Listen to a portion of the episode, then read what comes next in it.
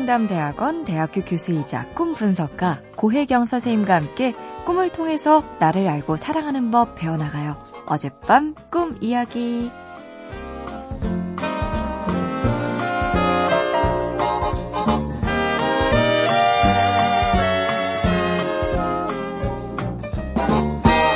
안녕하세요. 저는 사라라고 하고요.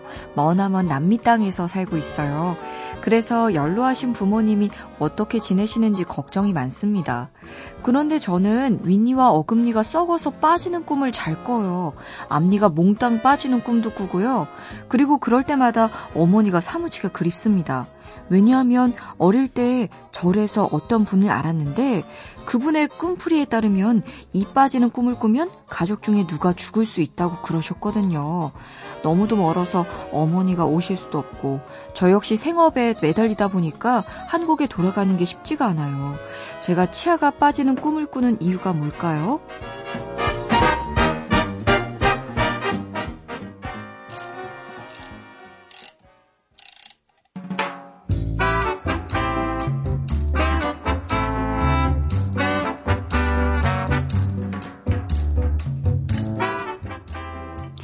고혜경입니다. 꿈에 대해서 예전부터 내려오는 민간 속설들이 굉장히 많아요. 제가 가끔 그런 얘기 하는데요. 꿈 공부한 사람 숫자는 굉장히 작은데, 대한민국에 사는 모든 사람들은 꿈 전문가 같아요. 꿈에 관한 민간 속설이 제 입장에서는 수긍이 가는 부분도 있고요. 어, 왜 이렇지? 의아한 부분도 많더라고요. 이가 빠지는 꿈을 꾸면 가족 중에서 누가 죽는다라는 속설이 있지요. 그래서 저는 꿈 수업 할 때마다 학생들에게 이 빠지는 꿈 꾸고 식구 중에서 누가 죽었는지 안 죽었는지 꼭 물어봐요. 그러면 안 죽었다고 손을 드는 학생이 대다수예요. 그럼에도 불구하고 우리는 강하게 그 믿음을 갖고 있어요.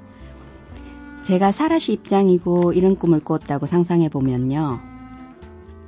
지금 나한테 주어진 일들이 내가 감당해낼 수 있을까, 없을까, 자신감에 의문이 드는 듯한데요. 이 악물고 버틴다. 이빨 꽉 물어라. 이런 표현들 보면 이빨은 강한 의지나 공격적인 힘이 필요할 때 이런 것하고 관련이 되는 거예요. 내가 세상에 대해 공격적으로 펼쳐낼 힘을 이가 빠져버리면 제대로 쓸 수가 없잖아요. 내가 과연 성공할 수 있을까? 내가 돈 벌어 돌아갈 때까지 부모님은 건강하게 계실까? 이런 건 내가 장담할 수 없잖아요. 그리고 무엇보다 꿈은 나를 위한 메시지를 갖고 있어요. 그래서 이 꿈이 보내는 메시지를 부모님 염려라고 이해하시지만 사실 꿈은 이런 메시지를 담고 있는 것 같아요. 어머니, 아버지, 저 정말 많이 힘들어요. 어머니 위로나 격려가 필요해요. 저 잘할 수 있겠죠? 사라 씨, 외국 생활이 녹록하지는 않죠? 저도 8년 동안 혼자 외국 생활을 해서 그 심정을 조금은 이해할 것 같아요. 이 꿈은 내가 지금 주어진 일을 잘할 수 없다는 능력의 문제가 아니에요. 감당해낼 수 있을까, 없을까라는 자신감의 문제라 저라면 나를 다그치지만 말고 몸도 마음도 여유를 좀 갖도록 나를 보살펴 주라는 소리로 들려요. 이국 땅에서 살아가려면 모든 거 혼자서 다 감당해내야 될 일이 너무 많잖아요. 그런데 기억하세요. 내가 나 안 챙기고 안 돌보면 누가 그거 해주겠어요. 긴 호흡으로 가시려면 나한테 여유를 좀 허락하셨으면 좋겠어요. 그러면 아마 이런 꿈 다시는 안 꾸실 거예요.